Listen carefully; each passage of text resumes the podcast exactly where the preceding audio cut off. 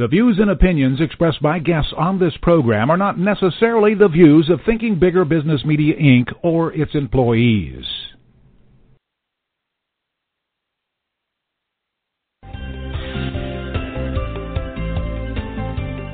Welcome to Smart Companies Thinking Bigger Radio. Get the inside scoop on how America's most successful business owners transform their entrepreneurial vision into reality. And listen in as some of the top business minds in the country serve up practical advice, tips, and insights for growing your business. Now, here's your host, Kelly Scanlon.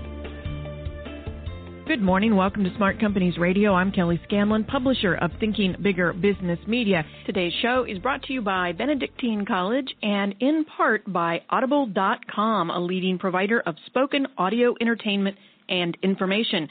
Listen to audiobooks whenever and wherever you want. Get a free book when you sign up for a 30 day free trial at audibletrial.com forward slash Thinking Bigger. Today we welcome Robert X. Cringely, who wrote the Notes from the Field column in InfoWorld, which is a weekly computer trade newspaper. He did that from 1987 to 1995. He's also the author of the best-selling book Accidental Empires: How the Boys of Silicon Valley Make Their Millions, Battle Foreign Competition, and still can't get a date. His PBS documentaries have aired in 60 countries, more than 60 countries actually, and today Bob's here to discuss his new book, The Decline and Fall of IBM. Welcome to the show today, Bob. Well, thank you, Kelly. I'm really happy to be here. Well, and you have this new book out. How did you get involved with this project to begin with? This topic, uh, how did it come to you, and, and why write a book about it? Well, Kelly, I'm a I'm a blogger, and mm-hmm. I have about 500,000 readers. And I was in Rochester, Minnesota, in 2007, working on a documentary for PBS. When I stumbled into this story of IBM, which is a big employer up in Rochester, mm-hmm. and there mm-hmm. were large layoffs looming, and there was nothing in the press about it, but there was plenty in the hotel bar.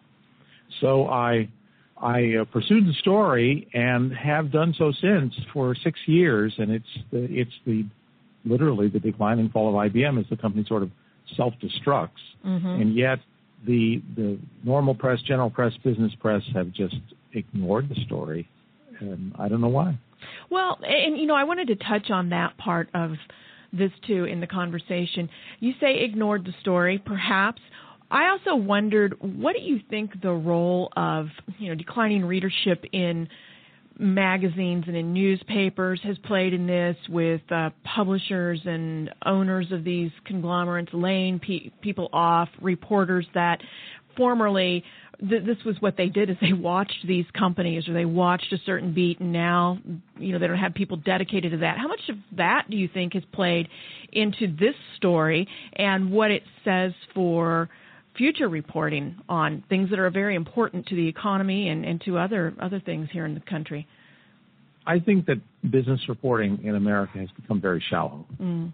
and there's an emphasis on uh, celebrity executives, uh, high pay, uh, earnings per share, quarterly earnings, um, analyst ex- expectations, and if you think about it, that that Wall Street lives and, and dies by by the volume. Right. What they want are is is continuing trading based on news reports that say things. You know, they don't care if it goes up or down, but they really aren't looking much beyond next quarter. And that's that's part of the problem with our coverage, in that there there aren't reporters who are devoted to companies anymore. Uh, you know, the people in Rochester uh, didn't care so much in 2007; they care less today because there's no one on that beat. Yeah, bringing this to everybody's attention. Now, look, going back to IBM, it's been written off more than once before uh, in the different different the C, different CEOs who have led it. Why do you think that now, in particular, they're in the true death throes, or as you wrote, or as you wrote in the book, you used the word doomed. Why why do you think now it really is happening? Well, in the last uh, eight years, the company has given back to its shareholders 101 billion dollars, which is uh, which is a good thing, you know, in share buybacks, which is a good thing for the shareholders. But that's more money than the company made in profits during that time period. Hmm. So, in other words, they're eating their seed corn. Mm-hmm. They are they're they're giving away 15% of the company every year, and if you do that, you can only do that for about 10 years. And so um, they're they're doing this to to keep up pretenses, to keep the the numbers right for Wall Street, because IBM's new customer, IBM's customer was always corporate America. IBM's new customer in the last eight years has been Wall Street. Mm-hmm. This is because executive pay is primarily based on bonuses that are tied to earnings per share. And and that's not a that's not a real measure of the success of the business. No one's no one's getting uh, promoted based on uh, a new product, a successful product, solving a problem, you know, helping America. None of that's true. It's all the artificial earnings per share that is tied to hundreds of millions of dollars in executive bonuses.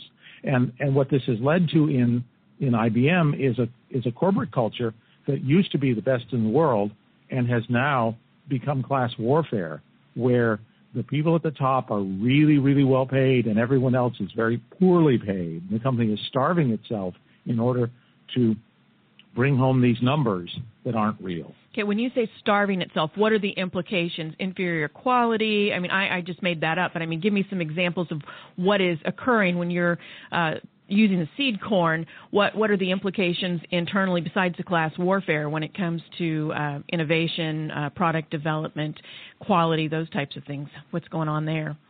Well, Kelly, in in IBM's traditional businesses, for example, mainframe computers, they they literally haven't invested in years. So new computers come out, but basically it's a it's a new coat of paint. Mm-hmm. It's not it's not progress. IBM's biggest business is computer services, where they help manage the computer services for for large corporate clients, and they're losing those in droves because they have a really interesting mindset for for for doing the business. Here's how here's how it works they bid whatever it takes to get the contract, mm-hmm. even if they're going to lose money on it. Then they take out the profit that they would have gotten had they bid it correctly, and whatever's left is what they'll use to to perform. And so so they will, for example, in the contract have 40 full-time equivalent employees who are devoted to this account. And that sounds great until you find out that they're also devoted to eight other accounts. Ah, they're not dedicated. That's right, and and and a lot of the in in the in the computer service business, there's there are things called service level agreements that are this is what I'm going to do for you, and and this is your recourse, and this is how it's going to happen. And a lot of the things in the service level agreement, IBM's simply not performing. They're like not monitoring the computers. They're waiting for people to complain when things break, mm-hmm. rather than seeing if something's broken. And even though the service level agreement says that they should do this, they're not because they found it's cheaper to pay penalties than it is to do the work. Oh, that's always a sad state of affairs whenever you can get by that way. So when did all of this really start? Uh, it, obviously, it didn't happen overnight. These shifts usually sneak up on you, and then it snowballs. You're you're almost past the point of no return sometimes. So when did this shift start? Well, what happened was IBM was in terrible trouble in the early 1990s right. uh, for for entirely different reasons. A new uh, chief executive, the first CEO from outside the company in its entire history, was brought in. A guy named Lou Gerstner, who saved IBM. He, he moved them into services. He did a lot of very important things. He got rid of 100,000 employees, and he he he really did save IBM. Then he handed the business over to a guy named Sam Palmisano and Palmisano is the guy who set IBM up to fail. How so? And what he, when Gerstner was hired, he, they paid him a lot of money because he was mm-hmm. the he was you know the hired gun brought in right. to save save the day, and executive compensation went up by a factor of ten. Mm. You know his predecessor made 1.4 million dollars a year. Gerstner made 14 million dollars a year. Hugely, well, yeah. When when Palmisano came in to take over, he was an old line guy, but he didn't want old line pay. He wanted Gerstner's pay. When he retired 11 years later, he retired with a, a retirement plan valued at 271 million dollars. Mm. And and so they they set up these expectations. They they created an earnings per share culture. And here's the amazing thing that Sam Palmisano did. He started making five year targets for earnings per share. If you think back to Soviet history, five year central planning was the death of the Soviet Union. And that is what's happened at IBM today. Now, Sam has retired and he's got his money. He's out. His his successor is a lady named Ginni Rometty, and she is saddled with his 2015 earnings per share goal of $20 per share. And she's she's destroying the company in order to achieve this goal with no expectation of what's going to happen the day after. You know, there's no thought beyond 2015. Mm-hmm. And so, so this is why the company is in such trouble. So we have this new CEO, Rometty, Rometty, with the handwriting on the wall. I mean, if you can see this from where you sit, internally they've got access to the numbers. Is it the fact that it, it's the executive compensation? It really does come down to that, and and the Wall Street shares that keep just the focus on this 2015 goal, even though there may not be a 2016. I mean, why can't it be changed? Well, I hope it can be changed, which is why I wrote a book. Mm-hmm. You know, and and and in the book I I lay out the history. I explain exactly what's happened. I give lots of examples of of problems in the company, and in the final chapter, I explain what can be done still to save IBM. Okay. Which is basically cool. concentrating on on their actual business. You know, let's mind the business. Yeah, and I they're not doing that. I want to go back and talk about that some more, but first we're going to take a break here. A word from our sponsors. We're talking with Robert X. Cringely, who is the author of The Decline and Fall of IBM, recently released. We're going to take a break. When we get back, uh, we're going to talk with him more about maybe what can be done to save IBM and the implications it has for other American corporations. We'll be right back. It's true, who you know is important, but what you know and how you apply that knowledge is what helps accelerate your career. Benedictine College's Executive MBA program is the only one year executive MBA program in Kansas City. The North Johnson County campus and weekend class times are convenient and allow you to learn from world class thought leaders and collaborate with other executives who intend to make a difference in their business and their community. Go to benedictine.edu slash EMBA. Thank you. Would the real Obamacare please stand up? The no politics, spend free zone for health care and the Affordable Care Act. I'm your host, Alex Greenwood, and I'm joined every week by your federally certified Affordable Care Act specialist, Mr. Greg Howard. That's a mouthful. You said it, brother. Yeah. Let's talk a little bit about what we really do. What we really do is help people understand how the Affordable Care Act impacts them, their family, their business. We make it simple so that people can go on with their lives. Couldn't have said it better myself, and you'll find it every Friday at 1 p.m. on Smart Companies Thinking Bigger Radio at blogtalkradio.com. That's Would the Real Obamacare Please Stand Up? Fridays at 1. Hey, we're back. I'm Kelly Scanlon, your host, and I'd like to introduce you to one of our new sponsors. The company is Audible.com, and if you're not familiar with what they do, they're a leading provider of spoken digital audio entertainment and information. They have over 150,000 titles to choose from, and you can listen to any of them on any device including what you're hearing us on right now. And if you sign up at our URL, don't go to their main website because you won't be able to get the offer if you do that. You need to go to our URL, audibletrial.com forward slash thinking bigger. And if you do that, you get one free audiobook and a one month free trial of the service. A good example of this is our guest today, Robert X. Cringely. He has a new book out that's called The Decline and Fall of IBM, and it will soon be available on audible.com. But again, you need to use our special URL, audibletrial.com forward slash thinking bigger in order to get that free audiobook and a one month trial of the service. We're visiting here this morning with author Robert X. Cringely, who is the author of a recently released book, The Decline and Fall of IBM, The End of an American Icon. And he is also the author of another best selling book called Accidental Empires, and it's about the boys of Silicon Valley. And he is a Silicon Valley confidant, has access to lots of different information and people, which he uses to write lots of different columns for the New York Times and, and other major media. But today, you know, we've been talking about IBM, how it got where it is, the culture uh, of executive compensation and answering to Wall Street.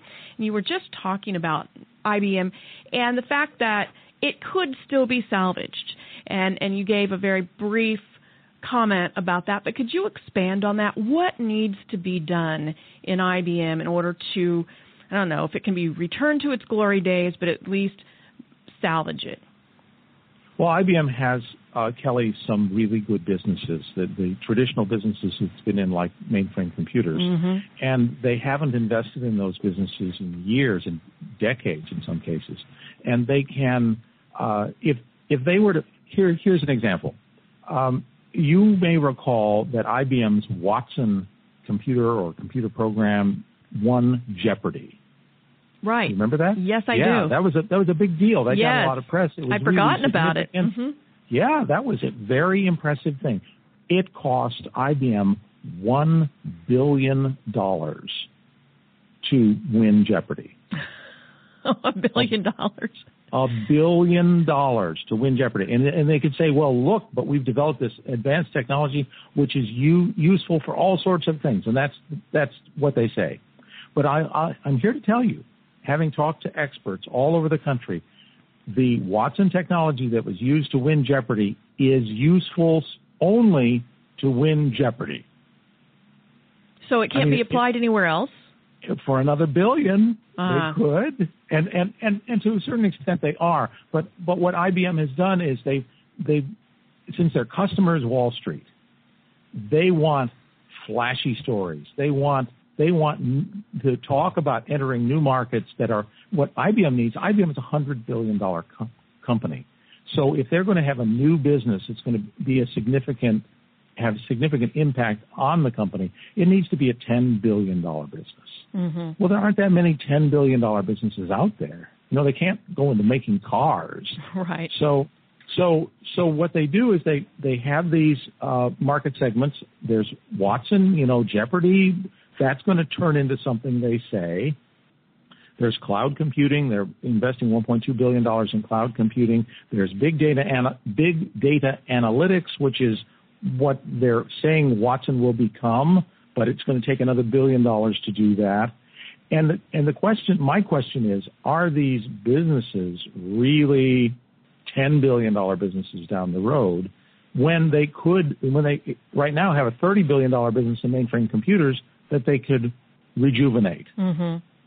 And so I'm saying be realistic about these expectations. Cloud computing is a business where the computing power is placed in, in the network on thousands, tens of thousands, hundreds of thousands of small, cheap computers. That's like what Google does. And the problem with that is the price is dropping 50% per year. Mm. IBM is not good at businesses where the price is continually dropping.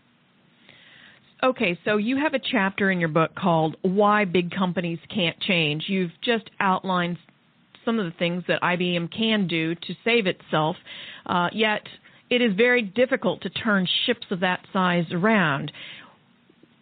Talk to us about that. Well, it comes down to, to two things, Kelly big companies often don't ask the question why. They ask what and they ask how, but they never ask why. And and and if we look at a, a wonderful example of a big company asking why, look at Apple Computer and Steve Jobs, and the question is, why would I want an iPod? And his answer is to have every song you've ever owned in your pocket. And that answer became the basis of the iPod and iTunes and an ecosystem that changed the music industry. There's no one at IBM asking why. There's no one at IBM, frankly, using their own products. You know, That's Ginni Rometty doesn't use a mainframe computer. Mm-hmm. So, so big companies tend not to do that. Big companies tend to need $10 billion businesses. And they, if it isn't a $10 billion business and it doesn't cost at least a billion dollars to do, they can't take it in front of the board. Sure. Whereas I, I, for example, years ago, I worked at uh, a software company called Adobe Systems, a big company in Silicon Valley. Right.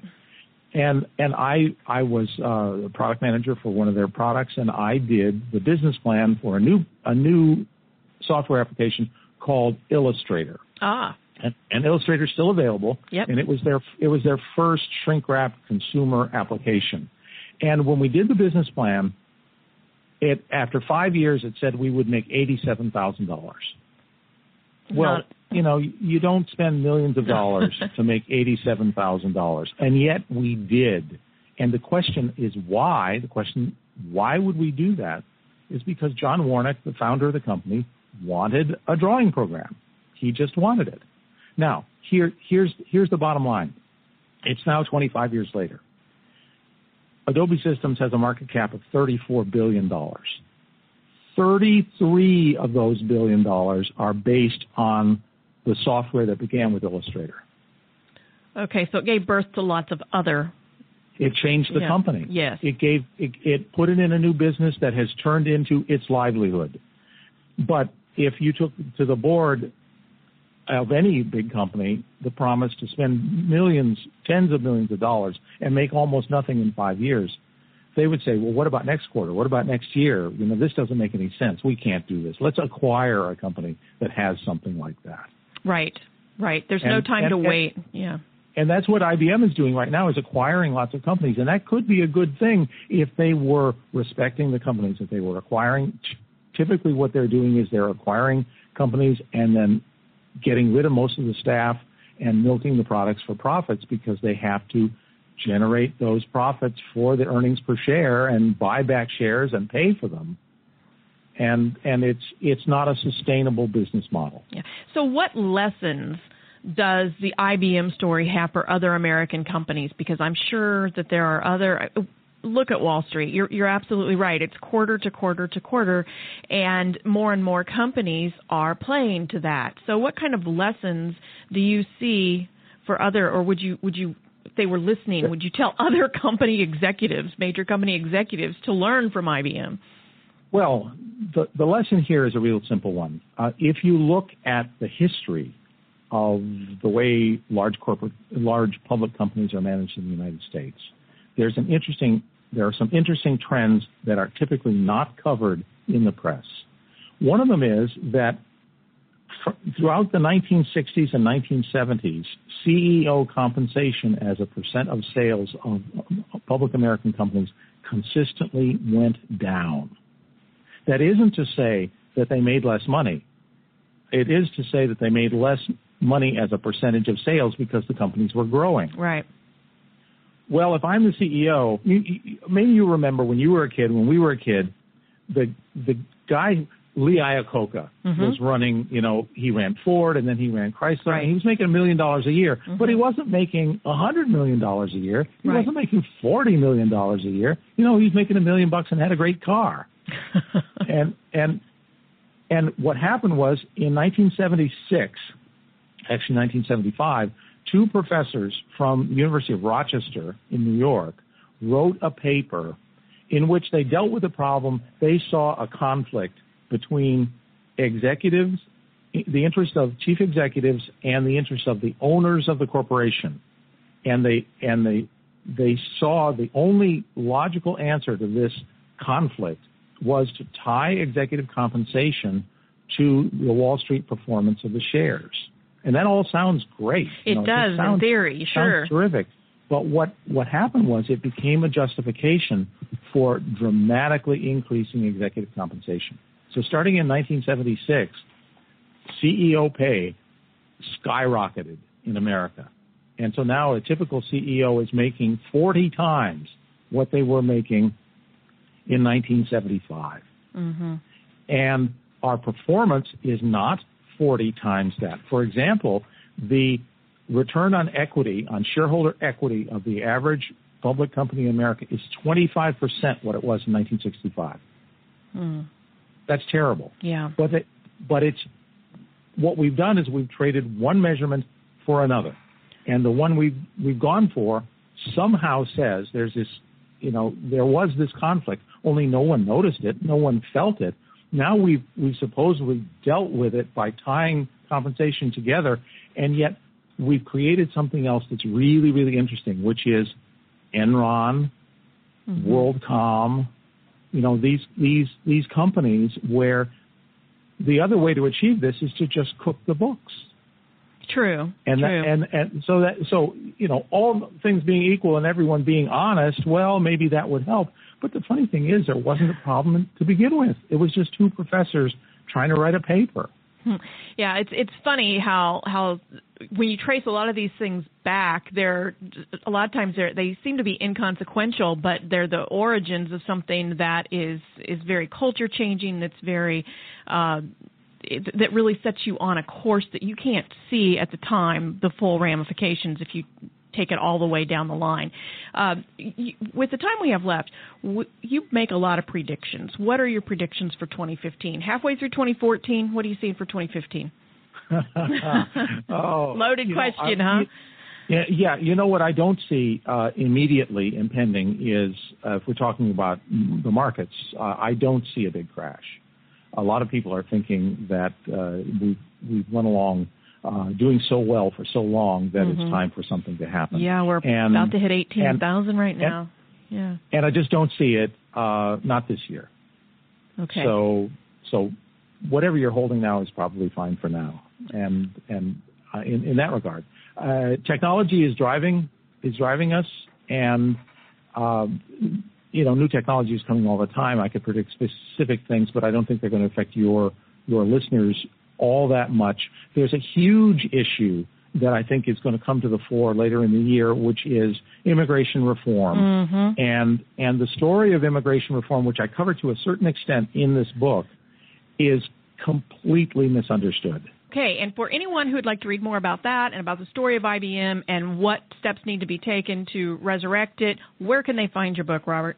Well, it's available as an ebook on every platform. So wherever you buy your ebooks, you can buy it from iTunes or from Amazon or from uh, Barnes and Noble. It's also available as a uh, paperback through Amazon. So go there. All right. Thank you so much for your time and insights today. And if you'd like to learn how to grow your business, please visit us at ithinkbigger.com. Follow us on Facebook, Thinking Bigger Business Media, or on Twitter at ithinkbigger. Thanks for tuning in today and have a great weekend. We'll be back next week. This podcast is a part of the C Suite Radio Network. For more top business podcasts, visit c-suiteradio.com.